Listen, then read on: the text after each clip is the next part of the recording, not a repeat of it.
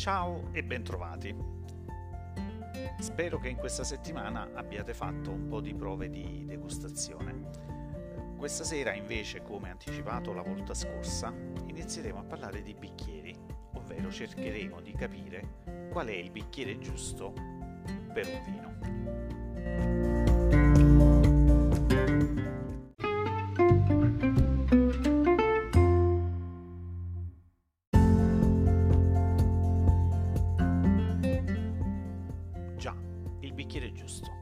Sarà?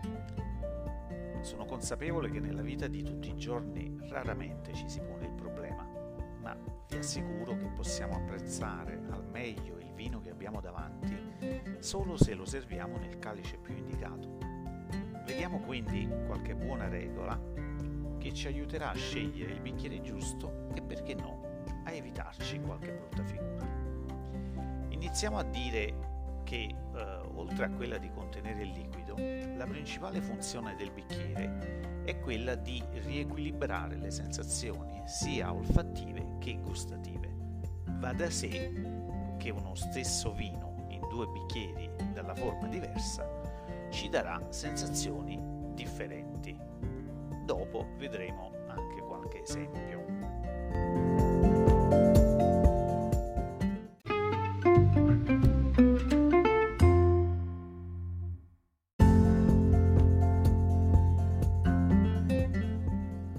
Prima di vedere alcuni tipi di bicchieri, cominciamo con il capire come mantenere il bicchiere. Per un uso corretto, il calice andrebbe afferrato a pinza sulla base detta piede del bicchiere.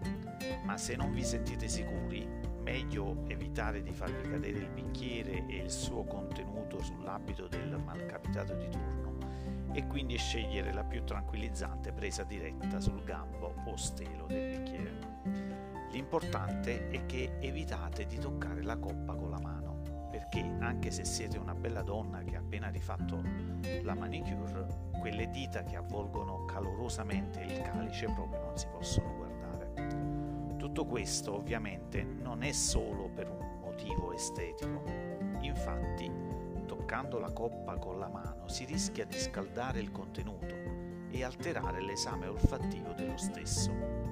Inoltre, più è distante la nostra mano e meno siamo a contatto con sentori indesiderati come ad esempio l'odore del sapone con il quale abbiamo lavato le mani o peggio il profumo che portiamo.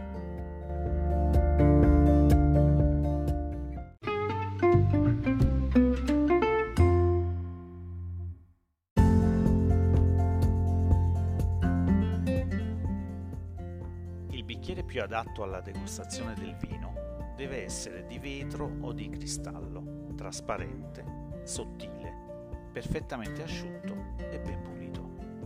Per meglio apprezzare tutte le sfumature cromatiche che il vino offre, il bicchiere deve essere quindi incolore, ma anche privo di scritte e decorazioni varie.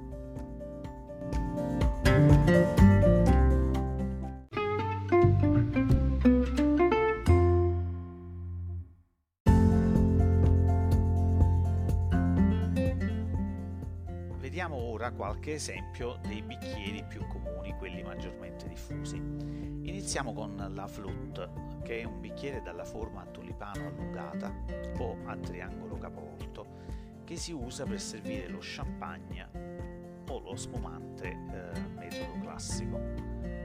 La sua forma affusolata a livello olfattivo ci consente di portare meglio verso il naso una eh, grande eh, concentrazione di di profumi.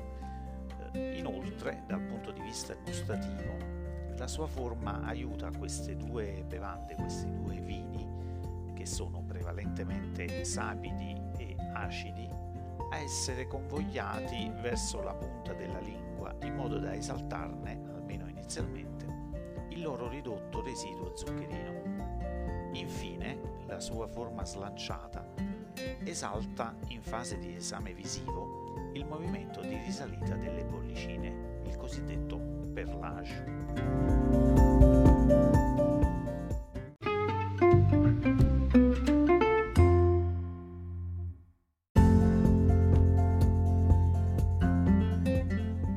Al contrario, lo spumante dolce come l'asti o il brachetto d'acqui va bevuto nella classica coppa. Questo perché le sensazioni dolci le percepiamo prevalentemente sulla punta della lingua ed essendo la forma della coppa molto larga, quando introduciamo il vino in bocca, il liquido viene convogliato immediatamente su tutta la sua superficie, evitando di far percepire sulla punta tutte le tipiche sensazioni dovute al residuo zuccherino, che potrebbero anche risultare stucchevoli. Dal punto di vista olfattivo, l'ampiezza della coppa serve a mitigare la prorompente aromaticità primaria dell'uva con cui eh, sono prodotti questi vini e lasciare spazio anche ad altri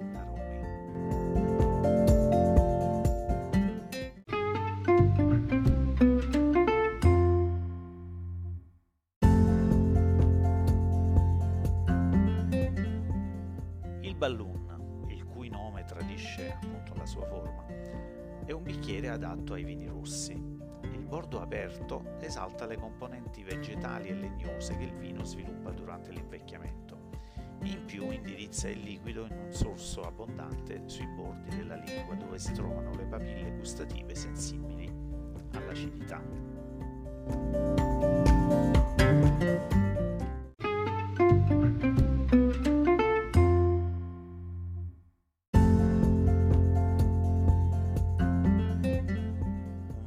Rosso maturo e importante necessita al contrario di un bicchiere Grand Cru, cioè un bicchiere con un po' più di pancia che consenta al vino di eh, ossigenarsi meglio in modo da sprigionare i suoi profumi terziari.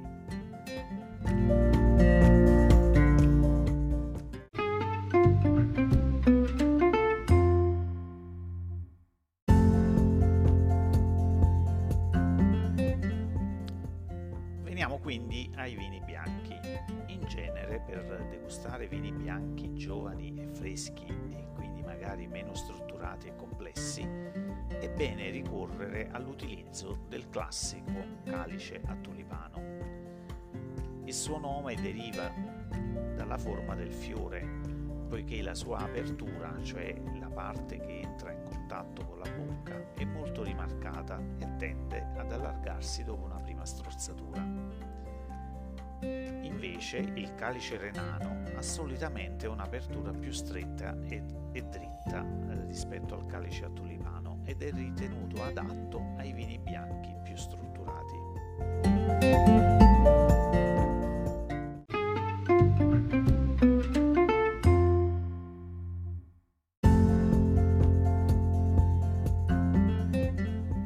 Veniamo infine ai bicchieri da vini passiti, liquorosi o da distillati, che devono essere preferibilmente piccoli, allungati e con l'imboccatura stretta. Questo perché in primo luogo devono contenere poco liquido da bere a piccoli sorsi e poi perché devono fare in modo che l'alcol non vada a coprire i profumi eleganti tipici di queste bevande e infatti l'imboccatura stretta serve a convogliare meglio il bagaglio odoroso verso il naso. Beh, siamo giunti alla fine. Eh, spero di non aver contribuito ad aumentare la vostra confusione sull'argomento, ma vi assicuro che eh, la faccenda è molto più complessa di come ve l'ho presentata io. Nel prossimo eh, appuntamento eh, cominceremo a parlare di abbinamento cibo-vino. Nel frattempo vi saluto aspetto al prossimo episodio.